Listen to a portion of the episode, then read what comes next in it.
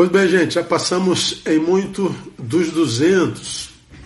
Vou desligar os comentários, ok? Para você que não sabe, eu estou no meu gabinete. Tivemos uma reunião hoje importante, por isso eu estou aqui dentro do meu barraco, tá bom? Tô, tô rouco, compadre. Tô trabalhando, não tem jeito. Vou desligar aqui, tá? Então, gente, vamos lá. Nós estamos em Provérbios em Gotas. Tem sido bom, hein, cara? Tem tido uns testemunhos muito legal. Hoje eu vou levar vocês ao capítulo 1, versículo 10, onde o sábio diz assim pra gente: Filho meu, se os pecadores te quiserem seduzir, não consintas. Filho meu, se os pecadores te quiserem seduzir, não consintas. Texto rico, como rica é toda a palavra. Primeiro, esse texto está dizendo: você será seduzido, eu serei seduzido. Se os pecadores quiserem te seduzir, eles querem sempre, não tem jeito. Quem vive em pecado, quem vive é, é, longe da vontade de Deus, nunca quer viver isso sozinho. Ele precisa de aliados. A mesma coisa se dá, por exemplo, como quem discute. Quem discute não quer encontrar a verdade, ele quer ter razão ah, os objetivos da, da sedução, leia sedução como desconstrução. Se os pecadores quiserem te desconstruir, não consintas. Lembrar que o pecador é aquele que vive em pecado, cujo prazer está no pecado, que é de onde você veio depois é, você foi feito nova criatura. Mas o texto está dizendo, você que foi feito nova criatura, quando você for tentado a voltar à tua origem pecaminosa, não consintas. Então esse texto está dizendo: você será seduzido. Sobretudo, está dizendo o quê? É, viver a vida, a nova vida, a vida na fé, é viver no contrafluxo da existência, é viver no antagonismo do, do dia a dia. Viver em Deus é viver remando contra a maré. Portanto, viver em Deus nunca será fácil. Viver em Deus nunca será como quem vive num playground, como quem vive numa bolha antidor, como quem vive num céu antecipado. Isso é a história da carochinha. Não, lembra, nós somos uma nova criatura que vive no mundo das velhas criaturas. Nós somos alguém que nasceu de novo, mas vive no mundo caído. Então, tira da tua cabeça a ideia de que ser de Deus é ser alguém que não está diante da possibilidade da angústia e do antagonismo, e, sobretudo, que seria um ministério fácil. Ok? É o que o texto nos ensina. Segundo, o texto diz que a sedução, portanto, não deve ser negada enquanto poder em nós. Ela é uma realidade. E mais, a sedução vem de lá para cá. Se os pecadores, está falando de um terceiro, não de você. Então, a sedução, a tentação, a possibilidade da desconstrução vem de lá. Mas ele está dizendo que ah, essa sedução, essa desconstrução, ela é uma realidade em nós, por quê? Porque ela encontra eco em nós. Quando vem de lá para cá, o poder que ela exercerá em mim será a proporção do que me habita. Ela é uma realidade em mim. Ou seja, o texto está dizendo: cuidado com a sedução, Neil, porque essa sedução encontra eco em você. Você, quando nasce de novo, não, não matou o velho homem. O velho homem ainda existe em você como potência, como possibilidade. A tentação que te vem encontra você em você eco.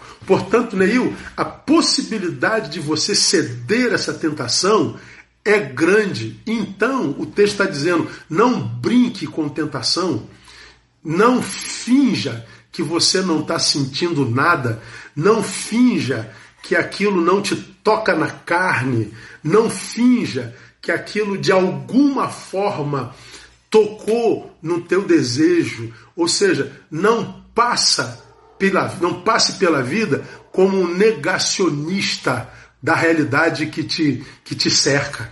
Não finja que aquele apelo sexual não te tocou. Não finja que aquela massagem no ego não te tocou. Não minta para si. É o que o texto está dizendo.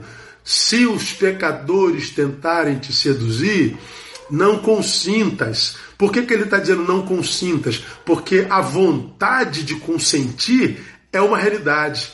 E aqui vem a última lição para nós. Não menospreze o poder que você tem de dizer não.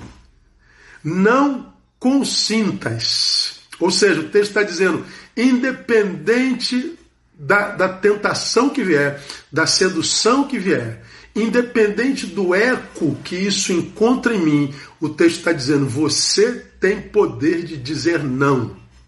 Essa é a grande realidade. Só que ceder ou não não tem a ver só com possibilidades e poder. Então não cabe para quem consentiu, para quem já esteve no altar e agora está longe dele, dizer, pastor, foi maior do que eu. Não, não foi maior do que você não. A Bíblia diz que ele não permitiria que viesse tentação, provação que fosse maior do que aquela que a gente pudesse suportar. Se chegou a mim, chegou a você, é porque havia em mim, em nós, a possibilidade de suportar. Então, é, é, é para além disso. Tem a ver com o desejo em nós e como nós nos relacionamos com esse desejo.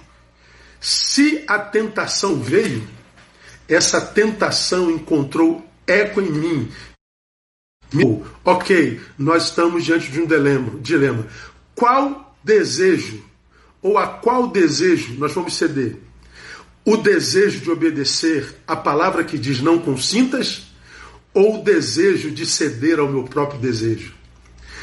Quando a desconfiguração vem, não a, a, a, tem a ver com, com o poder dela, propriamente dito, mas sobre quem ela vem. Quem sou eu? Quem é você? Somos alguém que deseja ceder a palavra que diz não consintas, ou somos alguém que deseja ceder ao desejo do próprio coração? Então, guarde que eu vou te falar nesse finalzinho. Ninguém é refém de ninguém.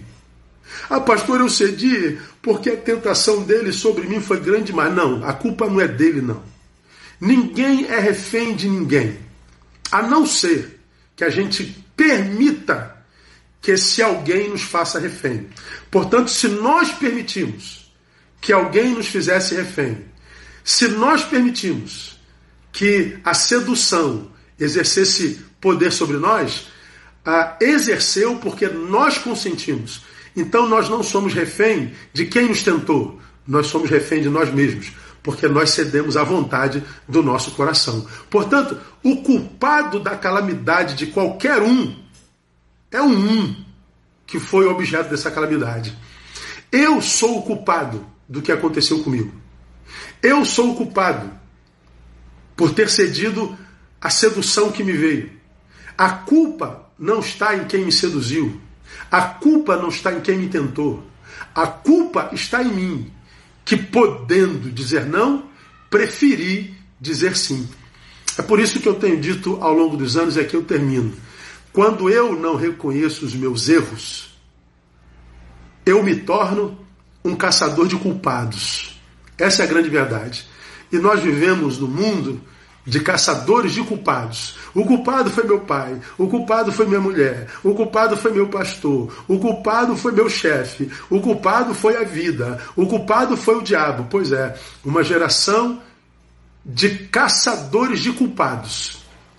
E achar o culpado não arrefece o poder das sequelas da sedução em você.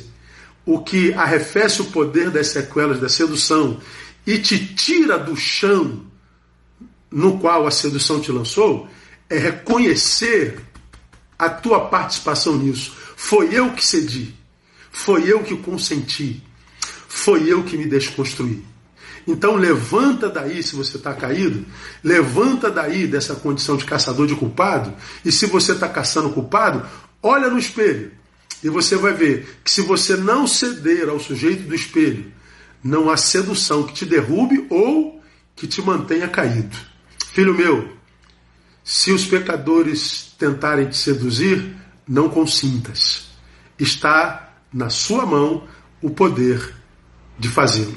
Deus abençoe vocês. Até amanhã, se Deus quiser. Compartilhe essas lives. Tem abençoado muita gente. Bota aí nas tuas redes e deixa alguma pessoa ser abençoada através de você também.